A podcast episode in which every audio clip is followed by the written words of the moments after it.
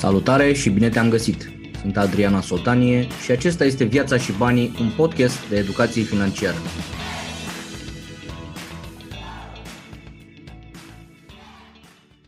Ne apropiem ușor, ușor de întâi iunie și am zis să alegem un subiect interesant și recomandat de Cristi, unul din cei care ne urmăresc în YouTube. Și mulțumesc frumos, Cristi, pentru această propunere. Am zis să vorbim astăzi despre copiii care le au pe toate. Și nu vreau să vă gândiți că o să vorbim despre copiii de miliardari sau o să vorbim de copiii lui Bill Gates sau al lui Warren Buffett. O să vorbim despre, inclusiv despre copiii noștri, dragilor, pentru că trăim o perioadă în care majoritatea copiilor au cam tot ce își doresc. Și aici există niște provocări pe care o să le abordăm astăzi. Ce facem astfel încât copiii noștri să nu devină copii de bani gata și să evităm câteva capcane foarte periculoase în care, din păcate, îi aruncăm singuri. Noi, părinții, care iubim atât de mult și le vrem atât de mult binele, din păcate, conștient sau mai puțin conștient, de cele mai multe ori, îi aruncăm cu mâna noastră în niște capcane care îi afectează toată viața. Hai să-i dăm uh, bice, pentru că până la subiectul pe care o să-l povestim astăzi, cred că ați observat și voi, trăim vremuri foarte interesante. Da, vă uitați în jurul vostru și vedeți pe zona cripto. Am zis că o să mai răresc subiectele astea, oricum nu eram eu mare specialist și mare în zona asta, adică nu este un canal de criptomonede. Viața și banii, vorbim aici despre viață și despre bani, da? Dar inevitabil atingem și zona asta pentru că vremuri interesante trăim. Bitcoin a coborât cu treizeci și mai bine de treizeci la sută în câteva zile și nu vreau să mi-o luați că i-am făcut eu ceva, pentru că după fiecare discuție pe care o avem pe subiectul ăsta se mai întâmplă câte un hop. Mi-a zis cineva: băi frate, după ce după fiecare material în care povestești câte ceva sau atragi un, tragi un semnal de alarmă, se întâmplă câte ceva. Și nu cred că e vina mea sau meritul meu, da, sunt alții care se pare că pot să miște piața cu un cuvânt, dar uite că se întâmplă niște chestii interesante. Ce vroiam astăzi să introduc Introduc puțin pe subiectul ăsta, o idee care mi-a venit zilele astea și m-am gândit puțin că ne aflăm într-un context foarte delicat. M-ați tot auzit și pe mine și cu siguranță că ați văzut și în alte părți povestind despre inflație, da? Faptul că suntem într-o perioadă în care prețurile tind să crească, o combinație din asta ciudată de creșterea prețurilor într-o perioadă de pandemie, de criză economică, deci o suprapunere din asta pare că nu are rost, nu are sens, dar problema este că această inflație, care în Statele Unite deja și-a arătat colții și e la nivel la care nu se aștepta absolut nimeni, da? O să vină ușor, ușor și pe la noi, o să o simțim și probabil că unii dintre voi o simțiți deja. Ei, în principiu, băncile, ca să înțelegem contextul puțin, băncile centrale de obicei au câteva instrumente pe care le-ar putea folosi pentru a tempera zona asta de inflație, da? Pentru că una din rolurile băncilor centrale este stabilitatea prețurilor, da? Banca centrală are instrumentele de a interveni în piață și în anumite momente de a pune un pic de frână, un pic de capac la creșterile de prețuri, care ce fac? Supraîncălzesc economia, creează bule economice, că e vorba de imobiliare, că e vorba de mai știu eu ce alte domenii, da? Se poate întâmpla bule pe diverse clase de active și băncile centrale au la dispoziție câteva instrumente, din păcate nu sunt foarte multe și unul din cele mai frecvent folosit este dobânda de referință. Ce se întâmplă în momentul în care există multă lichiditate în piață? Banii ăștia inevitabil, culmea este că sunt aruncați acolo tot de băncile centrale, cum e situația în Statele Unite. Fed împreună cu guvernul au aruncat în piață peste, cred că doar programul Biden este de vreo patru trilioane și cred că și Trump a aruncat tot vreo patru trilioane, deci sunt niște sume absolut incredibile. Ei bine, inflația este o sumă mare de bani, din ce în ce mai mare de bani, care urmărește cam aceeași cantitate de produse sau chiar mai puține, pentru că pe anumite categorii de produse vedem că sunt blocaje, nu se găsesc. De la anumite blocaje pe petrol sau pe materiale de construcție sau mai știu eu ce, nu se găsesc și în condițiile astea mai avem și multă lichiditate în piață, inevitabil prețurile cresc și o să le simțiți și voi, din păcate. Și Banca Centrală ce face în momentul ăla? Zice: ok,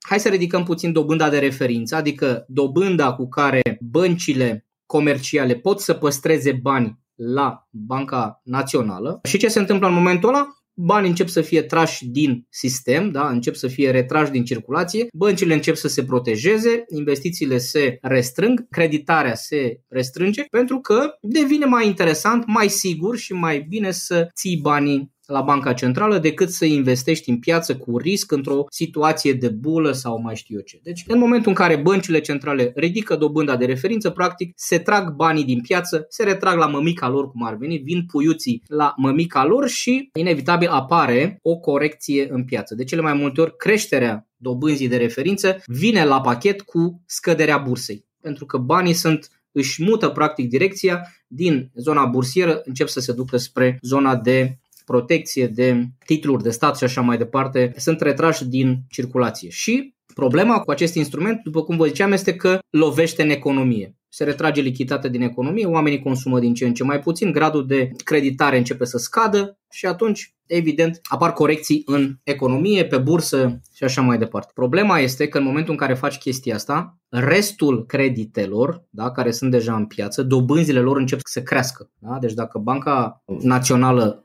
care în momentul ăsta cred că are o dobândă de referință unu virgulă douăzeci și cinci la sută, da? Dacă s-ar duce la doi la sută, creditele voastre, creditele ipotecare și cele care sunt corelate cu I R C C-ul și cu roborul și cu asta, de asemenea ar crește. Deci ar lua-o la deal, ceea ce ar afecta evident pe cei care s-au împrumutat. Pe de-o parte, e posibil să crească numărul de credite neperformante, deci sunt foarte multe locuri în care poate să lovească această creștere de dobândă, inclusiv gradul de îndatorare a statului, pentru că una este să te împrumuți ca stat de la niște bănci comerciale la doi la sută și alta este să începi să te împrumuți la trei la sută, la patru la sută și așa mai departe. Deci această măsură de creșterea dobânzii afectează economia reală. Și cred eu că o altă direcție, deci ca să facă un pic de curățenie într-o economie care, care apare haosul ăsta, se pot fie crește dobânzile de referință sau se mai pot crește niște impozite, astfel încât cu ocazia asta beneficiază și statul. De asemenea, creșterea impozitelor afectează economia reală și obiceiurile de consum și zona asta, pentru la fel sunt luați niște bani din economie, dar cred eu că, după cum vedeți, băncile centrale din alea mari, Statele Unite,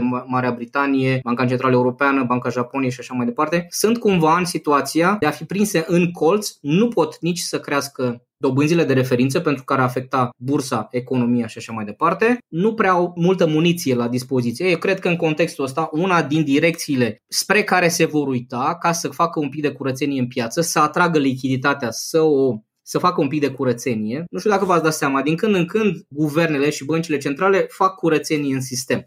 O astfel de curățenie, de exemplu, ce înseamnă? Este un reset, se înlocuiesc banii răi, da, banii răi care nu mai valorează mare lucru, cu o nouă variantă, cu o nouă uh, opțiune. Asta s-a întâmplat, de exemplu, în două mii cinci, când leul vechi, da, zece mii de, ro- de lei vechi, a fost înlocuit de un leu, uh, un ron. Și în momentul ăla ce am făcut? Am dat deoparte lei vechi care se devalorizaseră, se depreciază, erau lei răi și l-am înlocuit cu unul care am zis noi că e mai puternic, e mai solid, e mai stabil și așa mai departe. E, cred eu că în momentul ăsta, asta e părerea mea evident, cred că suntem foarte aproape de un moment în care băncile vor fi în situația să facă din nou curățenie în piață. Este un haos total, după părerea mea. Cifrele de șomaj din Statele Unite sunt foarte mari în condițiile în care sunt mulți oameni care nu-și caută de lucru. De ce nu-și caută de lucru? Ajutoarele de la stat sunt foarte mari și de multe ori oamenii ăștia au câștigat mai mult stând acasă decât crând. E, una din metodele pe care eu cred că o vor tatona foarte curând băncile centrale este zona cripto. Da? Zona cripto unde se pot șterge foarte rapid niște sute de miliarde și eu știu că există acest mit că uh, criptomonedele sunt descentralizate și sunt uh, protejate și nu e statul, nu e ceva pe acolo. Dragilor, asta este un mit pentru cineva în care crede cineva care are până în șase ani, părerea mea, nu vreau să jignesc pe nimeni, dar să-ți imaginezi că se pot face tranzacții de miliarde de dolari fără să știe băncile centrale sau fără să o fie urmărite de guvern, asta este o poveste. Da? Deci, suntem în categoria Harapalb și frumoasa din pădurea adormită și chestii de genul ăsta. Ce pot să vă spun după părerea mea este că zona asta cripto poate fi închisă și reglementată din două mail-uri, trei, hai, trei mail-uri, că sunt generos. De ce? Păi, în primul rând, din partea autorităților, dacă pleacă niște mesaje către proces, principalii procesatori de plăți, respectiv Visa, Mastercard și cei care mai sunt în zona asta și în momentul ăla s-au potolit, da? După aceea, băncile centrale, de asemenea care pot să genereze niște interdicții pentru băncile comerciale de a mai tranzacționa, de a încasa și de a face plăți către platforme cripto, Iarăși, în momentul ăla e stop joc și dacă sunt uh, interogate, luate la întrebări trei patru exchange-uri cele mai mari din lume, vă garantez că din, din nou este stop joc. Și unul dintre exemple se întâmplă chiar zilele astea, Binance în Statele Unite, divizia din S U A a Statele Unite, care este luată la întrebări de I R S-ul de acolo, un fel de ANAF la cu totul alt nivel. Da? Deci părerea mea este că o metodă de curățire a pieței de extra lichiditate va fi, bă, hai să ne uităm la băieții ăștia care oricum s-au jucat aici, i-am lăsat să se joace în nisip așa, hai să le luăm jucările, dacă o să țipe ce ar putea să facă, nu au mare putere, nu sunt organizați, nu sunt, da, alegerile au fost, suntem ok. Din punctul ăsta de vedere, nu cred că o să facă cineva revoluții pentru Dogecoin sau pentru Shiba Inu sau ce naiba chestii mai sunt pe acolo, da? Le luăm jucăriile, în plus s-ar putea chiar să dea foarte bine, da? S-ar putea să dea foarte bine pentru politicieni care vin iarăși, iată, și ne salvează de un pericol de a ne pierde banii, ne salvează din nou de o bulă a criptomonedelor, introducând măsuri restrictive sau mai știu eu ce. Încă o dată, nu e nevoie să le dau eu idei, sunt convins că autoritățile și zona asta știu mult mai bine ce au de făcut, dar ce vreau să vă zic este, nu trăiți cu senzația că acest sistem care a ajuns la sume atât de mari și tranzacții atât de consistente, nu trăiți cu senzația că acest sistem nu este controlat și nu poate fi ghidat și închis sau ajustat după cum se dorește. E, și în plus, cred sincer că e posibil ca marea parte a populației de fapt să susțină o astfel de idee, pentru că ne uităm cu toți în jur și vedem destul de mult haos și s-ar putea ca ideea, mesajul să fie, bă, dar bine le-a făcut. Bine le-a făcut, bine că i-a reglementat, că i-a închis, că le-a ocupat de ei, pentru că o luaseră lucrurile prea mult uh, razna. Și ne, se vor întoarce toate sistemele astea sau mare parte, nouăzeci la sută din ele se vor întoarce la statutul lor normal de jocuri pe calculator. Da? Jocuri pe calculator cu niște jetoane pe care le plimbăm așa între noi, da? Fără să ne împușcăm, fără să facem mari chestii, dar o bună parte din tot universul ăsta este de fapt un mare joc pe calculator care consumă și resurse, și timp, și inteligență, pe acolo pe unde o găsește și așa mai departe. Deci părerea mea este că una din direcțiile de curățire, de sanitarizare a pieței, de bani, de lichiditate, va fi asta. Se vor uita către zona de criptomonede și vor zice, ok, v-am lăsat să vă jucăm, pauza s-a terminat, capul la fund. Bun, care va să zic că dacă sunteți expuși pe zona asta, aveți mare grijă de bănuții voștri, pentru că alte direcții de acțiune în contextul ăsta de inflație, de oameni care n-au de lucru, dar nici nu-și caută de lucru în timp ce companii caută angajați, imaginați-vă cât de ciudat este asta, da, e un alt proces de creștere a prețurilor. Companiile nu au angajați, sunt dispuse să plătească salarii mai mari, ceea ce duce la încasă venituri mai mari, duce de asemenea la consum mai mult, inflație din nou. Deci majoritatea instrumentelor duc cumva spre un, un capăt nefericit, să zic așa, și e posibil să se uite în zona asta. Revenind la subiectul de astăzi, dragilor, sper că nu v-am întristat. La sugestia lui Cristi de pe YouTube am zis hai să vorbim astăzi despre copiii născuți sub o stea norocoasă, adică acei copii care s-au născut în familii cu posibilități. Nu vorbim aici numai de copii de miliardari, încă o dată. Vorbim inclusiv de copiii mei, vorbim poate și de copiii voștri pe care îi aveți sau o să îi aveți sau cei din jurul vostru, copiii care n-au cunoscut niciodată lipsuri, n-au știut ce înseamnă să nu fie aia, să nu se găsească aia, n-au stat niciodată la coadă la pâine, la butelie, la ulei, la parizer sau la mai știu eu ce, nu știu ce înseamnă să găsești în magazin un singur model de Adidas, un singur model de pantofi, un singur model de casetofon, un singur model de televizor, un singur model de mașină și așa mai departe. Să stai ani de zile după un telefon, după o mașină, după mai știu eu ce chestii. Acum, nu trebuie să experimentăm comunismul cu toții ca să înțelegem lumea pe care trăim, dar, cred eu, sunt câteva lucruri pe care trebuie să le facem dacă suntem părinți responsabili, astfel încât acești copii ai noștri care s-au născut din fericire, Doamne ajută, sub această stea norocoasă, de libertate, de inteligență, de creativitate, de liniște, de pace, de ce vreți voi, de tehnologie, de oportunități, de libertate de călătorie, de ce vreți voi, acești copii să înțeleagă faptul că s-au născut sub o stea norocoasă și să se bucure de situația asta cu adevărat. Ei bine, un punct de plecare pe care vi-l recomand călduros este o carte, se numește chiar așa, Copiii născuți sub o stea norocoasă, nu este la mine în shop, dar am citit-o și mi-a plăcut foarte mult. Vă recomand călduros, este exact dedicată nu copiilor de miliardari, ci copiilor obișnuiți ai noștri care au cunoscut în viața lor doar pace, prosperitate, liniște și libertate. Aileen și John Gallo sunt autorii acestei cărți, vă recomand călduros să o citiți. Ce am descoperit când m-am documentat un pic, în primul rând pentru mine și pentru copiii mei vis-a-vis de zona asta. Și subiectul de astăzi mai este declanșat de o chestie, o discuție pe care am avut-o un weekend cu fetele mele care au început, nu știu, s-au întâlnit cu niște prieteni pe la școală, da, au început să se mai vadă și evident că s-au întors acasă cu povești. Povești gen prietena X a fost în Grecia, prietenul X a fost în Maldive și așa mai departe. Și evident că au venit cu aceste provocări pe noi care le-au pus și nouă în brațe. Au zis, tati, mami, mh, noi oare vom ajunge vreodată sau mi-aș dori tare mult să ajungem și noi prin Maldive. Și o să vă spun în curând cum am făcut. Poate vă dau și vouă vreo idee cum am abordat noi acest moment în care vine copilul acasă după ce s-a întâlnit cu trei patru colegi de școală și zice toți colegii mei au fost până în Grecia, până în Turcia, prin Egipt și prin Maldive. Numai noi n-am fost niciodată. Cu atât mai mult cu cât eu și cu mama lor am fost în Maldive. După ce am scăpat de datorii, a fost recompensa efortului nostru, am fost împreună în Maldive și cumva copiii noștri, am fost fără ei, copiii noștri au zis ok, deci voi ați fost, toți copiii din clasa noastră au fost, numai noi n-am fost, am rămas ultimii aici și hai să vedem cum o dregem pe asta. Până atunci, dragilor, câteva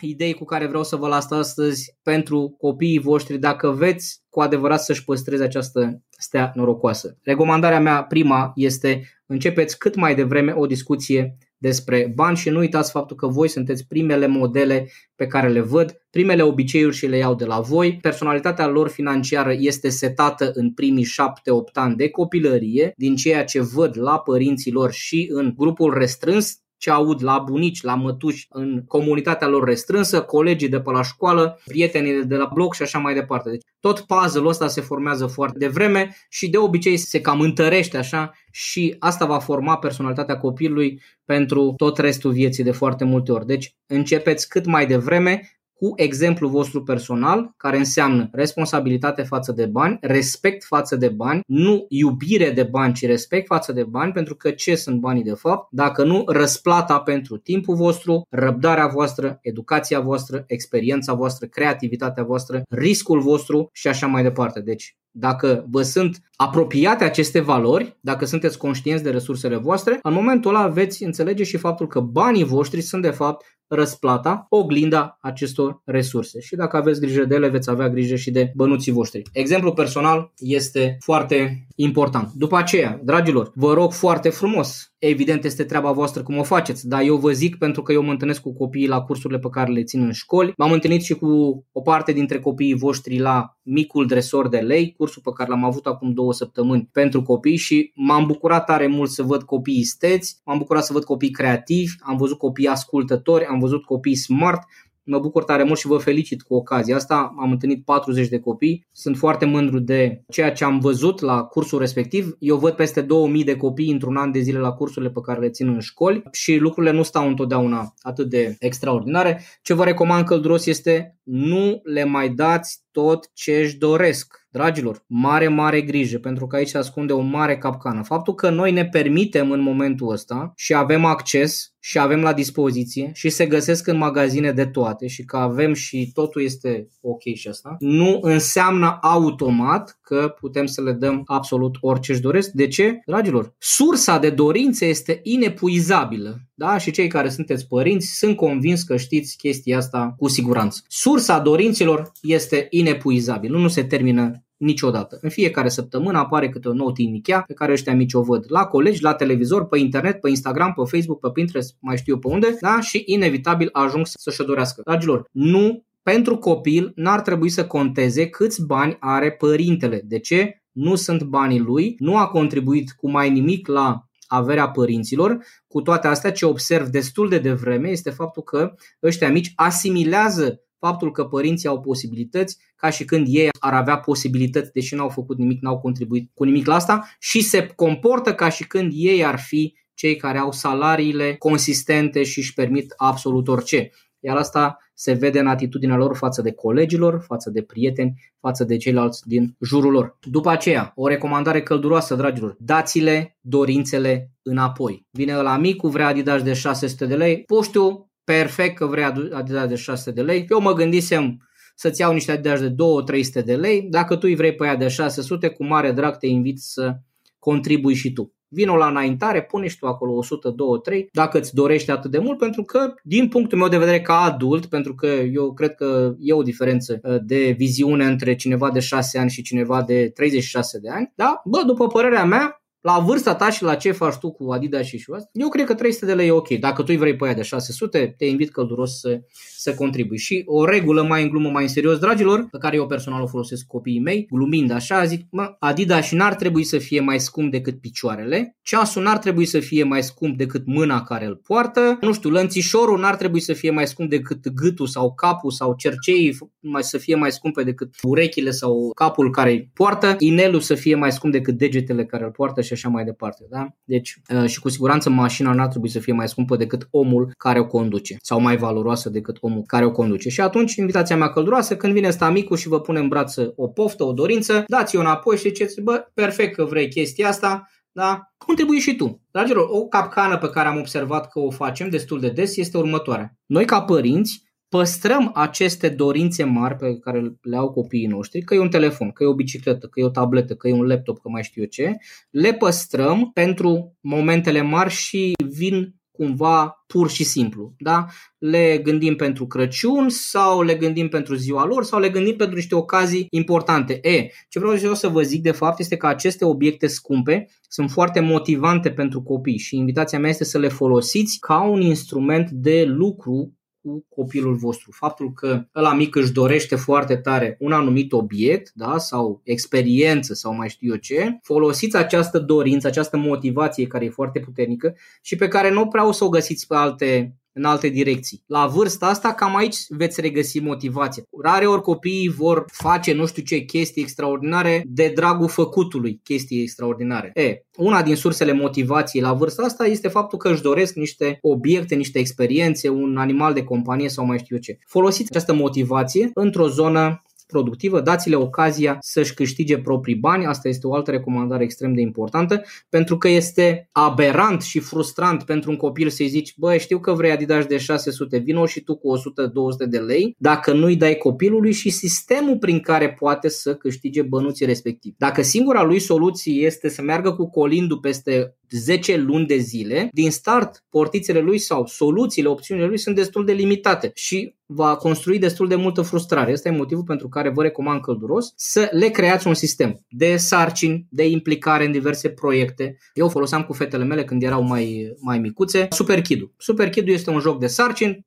Puteți să alegeți împreună cu copilul vostru niște sarcini pe care să le facă pentru mici sume de lei, doi lei, trei lei, cinci lei, zece lei, în funcție de sarcină, în funcție de vârsta copilului, dar ce se întâmplă este de fapt îi dau posibilitatea și opțiunea copilului meu dacă, dacă i-am și pus această invitație de a contribui, de a se implica, nu-l lasă să se dea cu capul de pereți sau să se, nu știu, să-și scoată dinții din gură ca să vină zâna măseluță să-i lase douăzeci de lei, da? Sau să aștepte până la Crăciun. Îi dau și posibilitatea, opțiunea, perfect, uite, ai și la dispoziție, poți să câștigi bănuții tăi în orice moment cu puterile tale. Deci, invitații să contribuie, dar dați-le și sistemul prin care să câștige bănuții respectivi. Bun, dragilor, sunt tare curios ce experiențe aveți voi cu copiii voștri, cum faceți voi, cum vă descurcați voi cu copiii voștri, pentru că cred sincer că trăim, am început să trăim într-o bulă din asta de abundență, de prosperitate, de veselie, de care nu îi pregătește pe ăștia mici în adevăratul sens al cuvântului pentru viață și știu că cu toții nu ne dorim să nu sufere, să nu treacă până ce am trecut noi, să nu se chinuie, să nu știe ce e aia, lipsă și așa mai departe. Când le zic eu fetelor mele că stăteam la butelie, mă trezeam maică mea la unu dimineața să mă duc să duc capacul și să țin rând la butelie, pentru ca să prindem rând. Stăteam acolo două ore până se mai strângeau niște oameni, după aceea veneam, mă culcam, să mă scol la șase, la șapte, să mă duc la școală și după aceea fratele meu se ducea la butelie, care venea sau nu venea,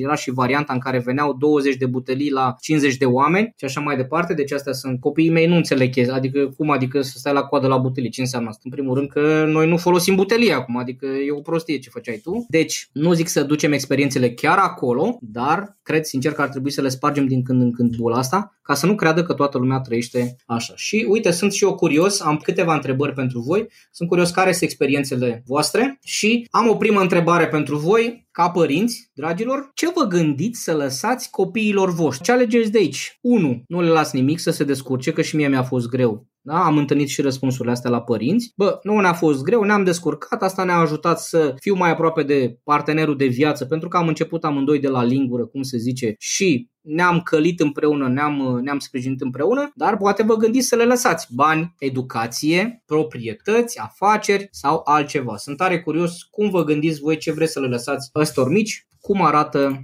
viitorul pentru copiii voștri, care cred eu că e, sunt născuți sub această stea norocoasă, uneori nu sunt foarte conștienți de chestia asta. Dragilor, o altă recomandare foarte călduroasă din experiența mea de șase șapte ani de zile, întâlnindu-mă și cu copiii și cu părinții. Nu confundați banii cu iubirea. Nu confundați banii cu iubirea. Adică, de exemplu, o regulă la noi în casă este: copiii noștri nu primesc bani pur și simplu pentru că sunt fetele lui tati sau al lui mami și mami are de unde sau tati are de unde și drept iată o alocație. Nu, ce am vrut noi pentru copiii noștri este să le transmitem principiul pe care să-l ducă cu ele toată viața, că banii vin atunci când faci ceva valoros, util, plăcut pentru altcineva. Când oferi valoare altcuiva din jurul tău, în momentul ăla vin și bănuții. Pentru că așa se întâmplă lucrurile și în viața reală. Drept pentru care noi nu avem alocație, nu înseamnă că mami te iubește de cincizeci de lei și tate, dacă îți dă o sută, te iubește mai mult decât mami. Nu. Iubirea noastră se manifestă în multe alte forme și în multe alte exemple, dar nu sub formă financiară sau sub formă de haine, de țoale, de gadgeturi sau mai știu eu ce. Nu. Iubirea trebuie să se manifeste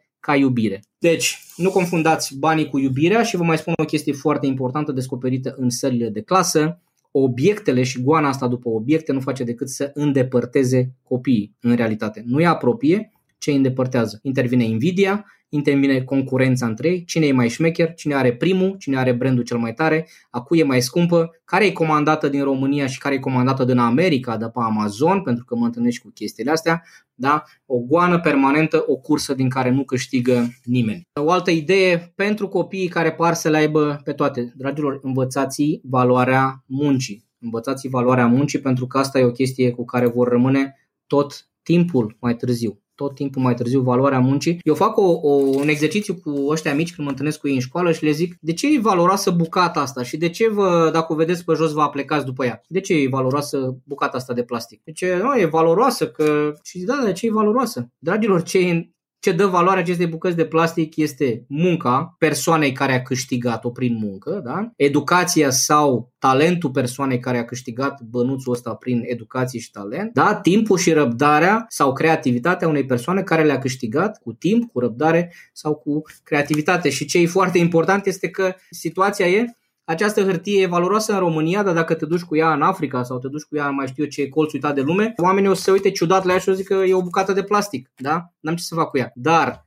munca, educația, răbdarea, timpul, creativitatea, astea au valoare în orice colț al lumii, în orice colț al lumii. Și în Africa, și în Australia, și în Asia, și în America, și în Europa, da? Sper eu și că și prin România. Deci, valori, adevăratele valori au preț, au valoare oriunde în lume. Alea sunt valorile din spatele banilor. Deci, dați-le ocazia să își câștige proprii bani dând ceva la schimb, făcând ceva la schimb pentru cei din jurul lor.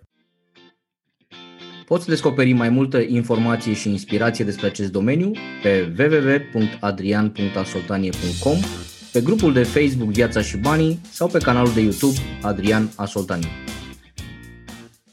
Un alt avantaj al acestei practici, pe care vă recomand călduros folosiți cât de des, este: dă încredere în propriile forțe. Copilul care își câștigă bănuții lui stă altfel, merge altfel, răspunde altfel, vede altfel lumea, este mult mai responsabil, mult mai așezat, așa, mult mai serios, da? Față de copilul este care pică telefoane, biciclete, Adidas, gadgeturi, smartwatch-uri, hoverboard-uri și așa mai departe. Bănuții câștigați prin forțele lui construiesc, de fapt sunt cărămizi foarte importante care construiesc personalitatea și coloana vertebrală a acestui copil. Respectul față de sine, pentru că în momentul ăla va conștientiza valoarea timpului, a efortului, a creativității, a răbdării și așa mai departe. Cu ocazia asta învață să respecte și pe alții care muncesc, care dau din creativitatea lor, din talent și așa mai departe, și vor învăța cu adevărat să aprecieze ceea ce au. Și v-am mai dat eu exemplul ăsta. Cu fiica mea eram într-un H și M și a văzut o hăinuță foarte ciudată pentru mine, dar ei i-a plăcut foarte mult. Mi-a zis: o vreau pe asta neapărat, deci nici nu plec acasă fără ea. Și eu am zis: ok,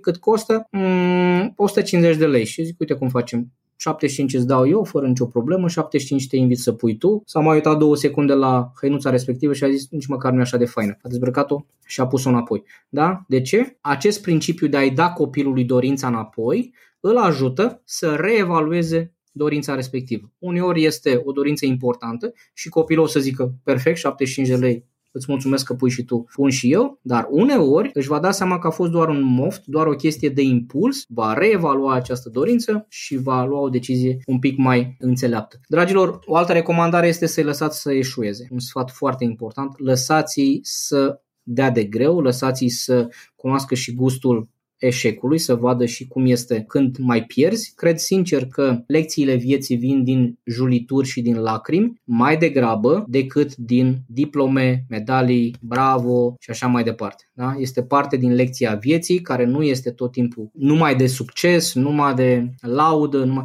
Da? Viața ne servește și situații sau experiențe neplăcute. Trebuie să avem această călire psihologică și această pregătire mentală de a trece, de a lua în ușor lucrurile astea, pentru că altminteri riscul să fii dezechilibrat de mărunțișuri este foarte mare. Uitați-vă un pic la copiii din ziua de astăzi ca să vedeți cât de afectați sunt de fleacuri, de mărunțișuri. Și se mai uită din când în când, mai vorbim între noi așa patru și nevastă mea zice, bă, dar tu chiar nu îți pasă? În momentul în care eu raportez lucrurile prin care trec sau nu te afectează chestiile astea, în momentul în care eu raportez experiențele de astăzi la lucrurile prin care am trecut eu ca și tânăr, ca și copil, când eram acasă și am păscut oile până la optsprezece ani, indiferent că ploua, că ningea, că era soare pe cer, copiii de pe strada mea erau toți la joacă pe teren, eu eram cu cartea sub braț, fugeam după capre și după oi pe acolo. După aceea am plecat singur la facultate, nu m-a adus nimeni, nu m-a adus nimeni. Maica mea sau părinții mei au ajuns la facultate în anul trei de facultate. Da, mă duceam în gara, am stat pe unde am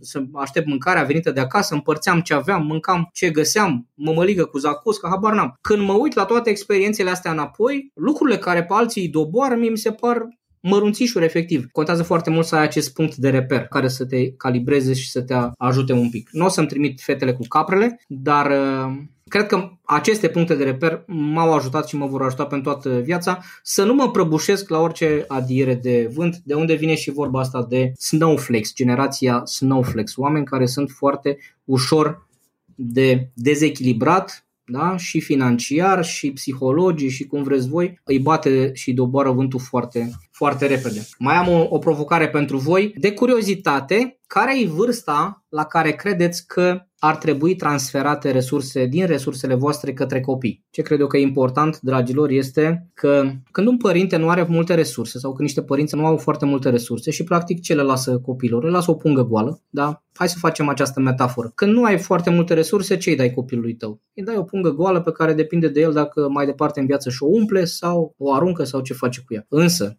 ce cred eu că e foarte important, dragi părinți care aveți niște posibilități, aveți niște resurse. Voi când lăsați copiilor voștri niște pungi grele și pline, cu proprietăți, cu investiții. Eu sper că așa se va întâmpla, pentru că sper că nu mi-am bătut gura de pomană un an și jumătate, în care tot încercăm să învățăm despre economisire, despre investiții, despre eliminarea datorilor și așa mai departe. Când lăsăm copiilor noștri niște pungi pline, ar fi bine să ne asigurăm că pot să le care. Dacă îi dai cheile de la o mașină puternică fiului tău sau fiicei tale, asigură-te că a făcut școala de șofer și e în stare să gestioneze două trei sute de cai putere. Pentru că altminteri, să nu fii surprins dacă trezești cu el în copac sau prin gard sau mai știu eu pe unde. Se creează această tradiție. La optsprezece ani, părinții cheiuța de la mașinuță, poate o mică proprietate ca să stea copilul singurel, să n-aibă grijă, să nu mai stea cu ăștia bătrânii și așa mai departe. Poate mai târziu. Regula la noi în familie, de exemplu, este după treizeci de ani. La treizeci de ani, de ce? Cred eu că la momentul în care copilul deja a apucat să-și construiască propria educație, propria carieră, a trecut de nebunia aia când nu prea înțelegi pe ce lume trăiești, douăzeci de ani, anturaj, haos. Așa, la treizeci de ani începi să-ți pui niște priorități în viața ta, ai maturitatea să gestionezi ceea ce le vom lăsa. În plus, nu va fi o miză atât de mare pentru tine, pentru că mă aștept să ai deja jobul tău sau business-ul tău, să ai deja picioarele tale financiare, ce le vom lăsa noi fetelor noastre să fie o binecuvântare și nu un blestem. Deci, asta este perspectiva mea, evident că fiecare face cum vrea. Revenind, o altă recomandare pe care mă doare capul, o întâlnesc foarte des. Dragilor, părinți cu posibilități. Nu vă mai subminați unul pe altul. Nu vă mai subminați unul pe altul, pentru că întâlnesc foarte des situația asta în care părinții, pentru că au resurse și vor să intre în grațiile eluia mic și să se pună bine și să fie iubit și să fie ascultat și să fie apreciat și să facă la micul ce vrea părintele, merge în direcția asta de a folosi banii ca un instrument de concurență, de șantaj, de manipulare, de ce vreți voi. Nu vă uh, subminați unii pe alții, întâlnesc foarte des situația asta. Da, când mă întâlnesc la consultații individuale cu cupluri, cu părinți și văd atitudinea asta când discutăm despre ce să, ce să facă la micu și unul este, a, ok, bun, hai să găsim niște sarcini, celălalt zice, lasă dragă, că n-are nevoie el să muncească acum la zece ani, ce să-i dai să muncească?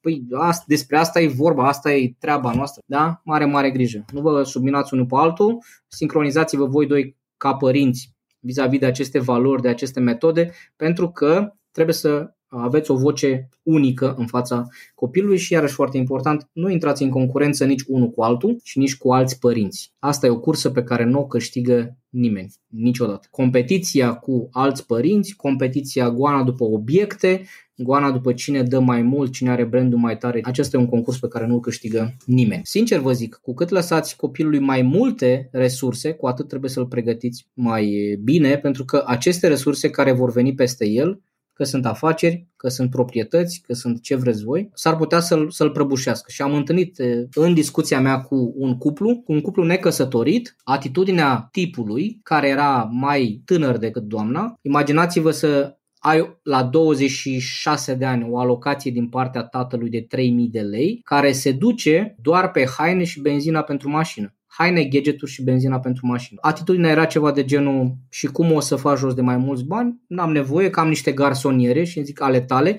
nu sta lui taică-meu, dar o să ajungă la mine, inevitabil. Unul din subiectele lor de dezbatere era mașina pe care și-o dorește juniorul și al cărei leasing era cam pe la un trei mii de lei pe lună. De unde facem rost de bănuții ăștia? Mi-i dă tata. Deci lucrurile se întâmplă foarte, foarte interesant. Vârsta legală de lucru în România part-time este de șaisprezece ani. Fetele mele vă zic sincer că abia așteaptă să facă șaisprezece ani ca să se angajeze undeva și eu de asemenea abia aștept. Dar încerc să le dau provocări vis-a-vis de proiectele pe care le, le fac. Am acum două proiecte foarte interesante în care le implic, vreau să le stârnesc, o să vi le prezint și vouă când capătă ceva mai multă formă și o să vi le, vi le dau și vouă să vă jucați cu ele. Chestia asta cu să nu sufere, să nu treacă până ce-am trecut, să nu știe ce e greu și așa mai departe, dragilor, credeți-mă că e o capcană și nu faci decât să handicapezi copilul respectiv. În loc să-l ajuți să-și construiască mușchii, știți că mușchiul nefolosit se atrofiază, cum îl înveți pe copil să gândească ca un investitor și nu ca un consumator? În primul rând trebuie să faci alături de el toată călătoria asta. Călătoria pe care noi am făcut-o cu fetele noastre este următoarea. De la producerea banilor, pentru că aia îți dă mai mult respect față de banii respectivi. Nu-i mai tratezi așa de ușor și whatever. De multe ori când vine un părinte la mine și zice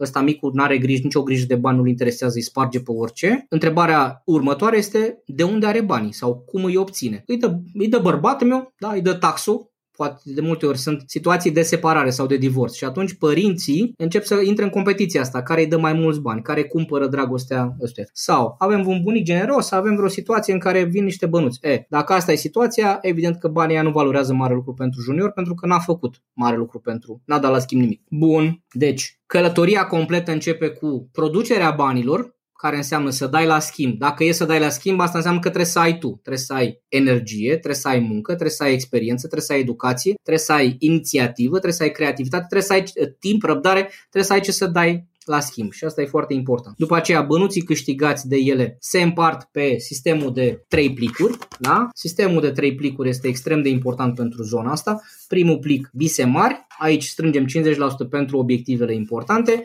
Al doilea plic, mici cheltuieli, mici plăceri, patruzeci la sută pentru mărunțișuri. Al treilea plic, fapte bune, donații și caritate, zece la sută. E, în momentul ăla, sistemul deja ajută copilul să înțeleagă că sunt mai multe direcții în care poți să-ți trimiți bănuții. Da? Sunt mai multe lucruri pe care poți să le faci cu banii. Când se adună, și o să vedeți că atunci se și adună. Când se adună mai multe, mai mulți bani în plicul de economii, merg într-un cont la bancă, de acolo se trag banii spre niște fonduri mutuale pe care le au și de asemenea, din când în când, le arunc diverse alte oportunități care apar da? Cum a fost Centenar Junior, le-am zis, este un program făcut de stat la trezorerie. Voi puneți câte o sută de lei pe lună, primiți un trei la sută dobândă pe an și șase sute de lei primă de la stat. Le-am arătat calculele pentru un copil care are vârsta de... În cazul fetelor mele care aveau, când au început, doisprezece ani și paisprezece ani, randamentul anual compus este de cincisprezece la sută pe an, respectiv douăzeci și doi la sută pe an pentru cea mare. Le-am propus această opțiune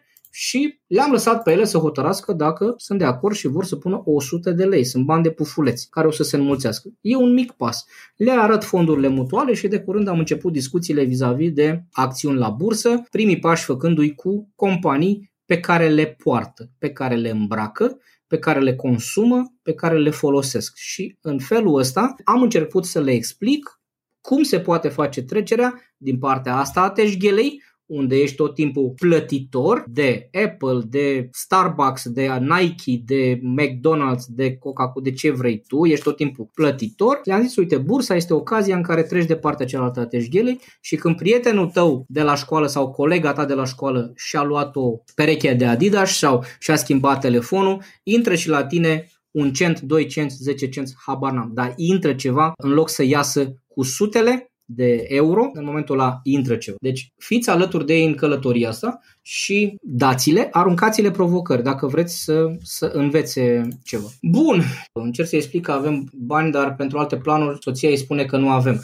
Bun, vă recomand călduros să înlocuiți mesaje gen n-avem, care închid discuția, blochează orice chestie, cu hai să vedem cum facem. Înțeleg că îți dorești chestia asta, înțeleg că vrei să faci lucrul ăsta, astea sunt posibilitățile noastre, da? Astea sunt deciziile pe care le luăm. Apropo de plicuri, știți că eu cu nevastă mea folosesc plicurile. Copiii mei sunt bineveniți la aceste discuții. Când stau să împart cu ea plicurile, banii pe plicuri, copiii sunt bineveniți. Da? Și dacă ei vin, cu, vin la pachet cu dorințe de astea de Adidas, zic, bă, perfect că vreți Adidas, uite așa i-am împărțit luna asta, hai să vedem de unde băgăm, de unde scoatem, ce facem, cum producem în plus sau cum economisim, de unde tăiem ca să băgăm Adidas și ăștia. Și o să vedeți că împreună încep să vină ideile. Poate mai lăsăm de acolo, poate mai luăm de acolo, poate mai câștigăm de acolo, poate pun ele un pic și punem și noi un pic. Asta este o discuție creativă versus n-am, da? Care frustrează copilul, îi blochează imaginația, îi blochează orice discuție și așa mai departe. Un copil poate să-și plătească singur abonamentul de cincisprezece lei. Evident că am avut și noi discuțiile. Da, dar rețul copiilor, numai tu ne pui să... Credeți că n-am trecut și noi prin faza asta? Și zic, nu te supăra. Cine vorbește la telefon? Că nu mă sun niciodată și abia îmi răspunzi la telefon și când îmi răspunzi zici da, bine, nu. Asta e conversația. A putea să, această conversație costă doi lei pe lună. Restul înseamnă Instagram, înseamnă WhatsApp cu prietenii tăi, înseamnă stat pe jocuri, înseamnă poți să contribui cu cât vorbești cu mine, cu doi trei lei. Mai mult de atât nu scot de la tine, dar în rest,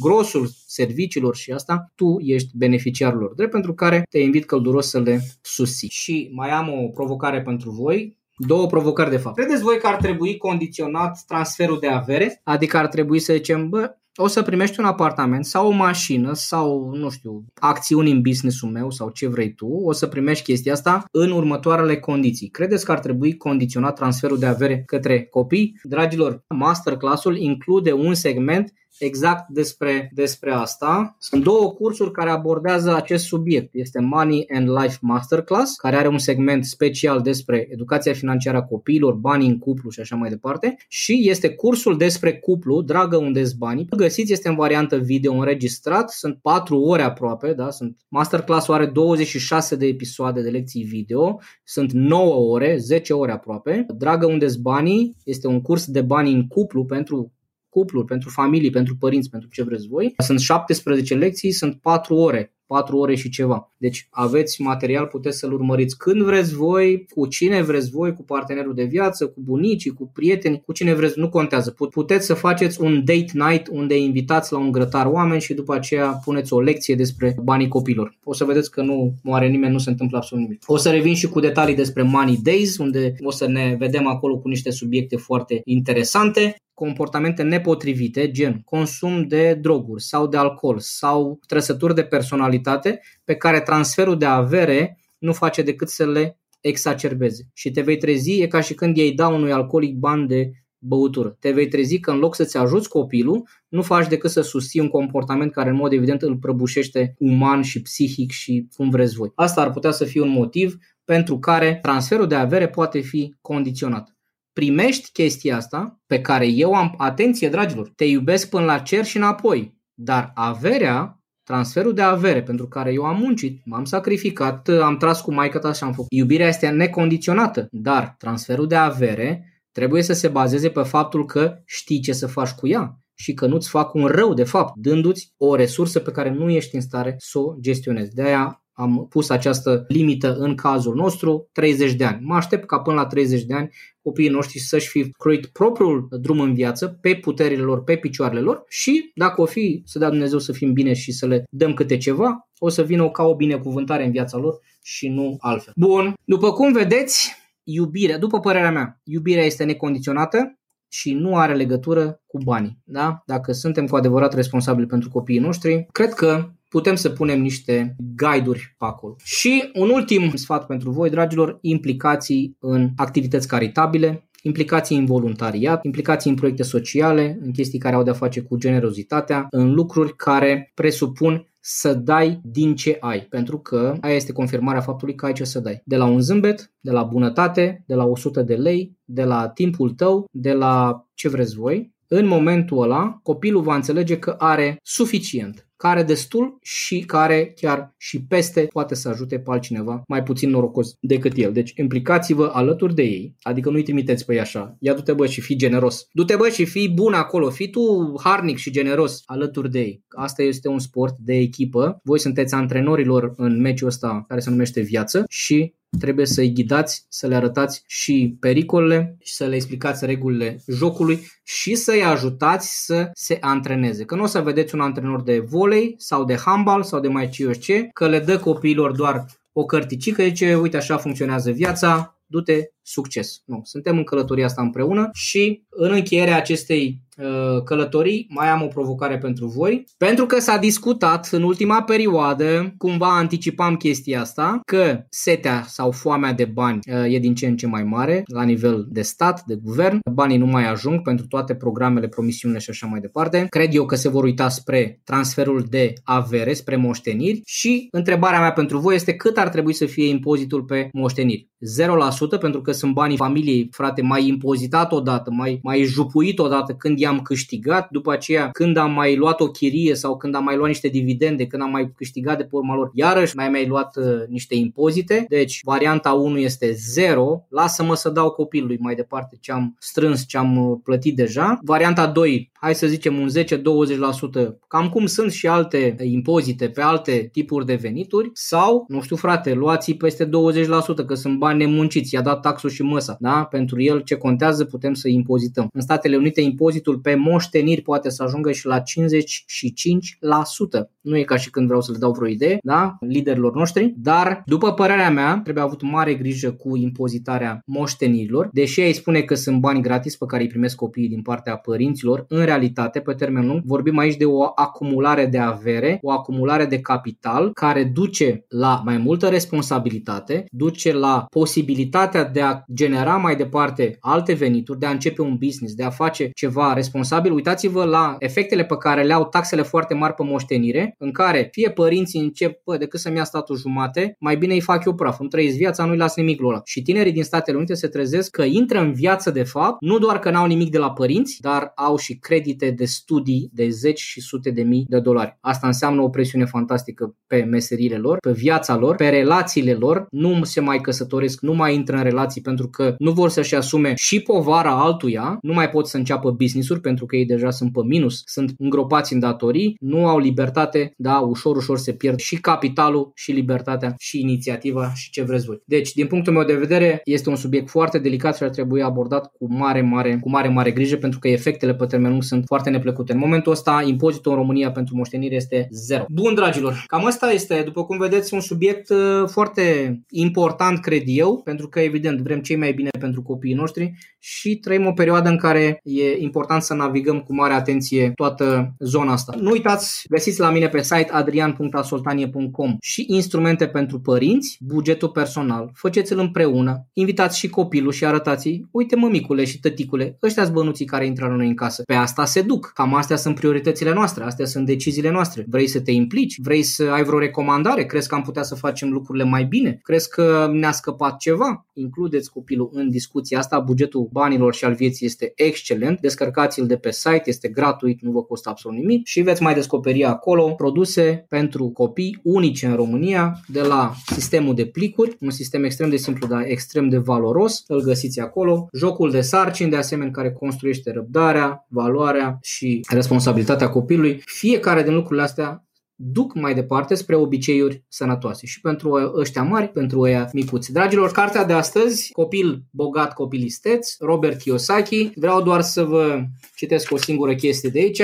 Dacă vreți să fiți bogați, trebuie să vă faceți temele. Iar aici e valabil, dragi părinți, și de ăștia mici, dar cu siguranță că e valabil și de noi ăștia mari, care va să zică, hai să ne facem temele și înainte de a avea așteptări și pretenții de la ăștia mici, să fim un model pentru ei. Nu uitați să dați un like, să dați un share și astfel încât mesajul astea să ne ajute să creștem copii mai responsabili, mai generoși, mai implicați, care apreciază lucrurile pe care le au și care sunt mai conștienți de faptul că s-au născut sub o stea norocoasă. Vă mulțumesc pentru întâlnirea din seara asta, sper că ați descoperit ceva interesant. Dați mai departe, mi-aș dori o generație de părinți mai responsabili care să crească o generație de copii mai responsabili. Eu zic întotdeauna că noi nu creștem doar copii. Nu ne creștem doar copiii noștri. Dragilor, cred sincer că noi creștem de fapt viitorii vecini de bloc, viitorii colegi de serviciu, viitorii șefi, viitorii subalterni, viitorii primari, viitorii parlamentari, viitorii parteneri de viață ale copiilor noștri. Eu cresc astăzi viitorii parteneri de viață ai copiilor voștri și cred că e important să avem și perspectiva asta de responsabilitate pe termen lung.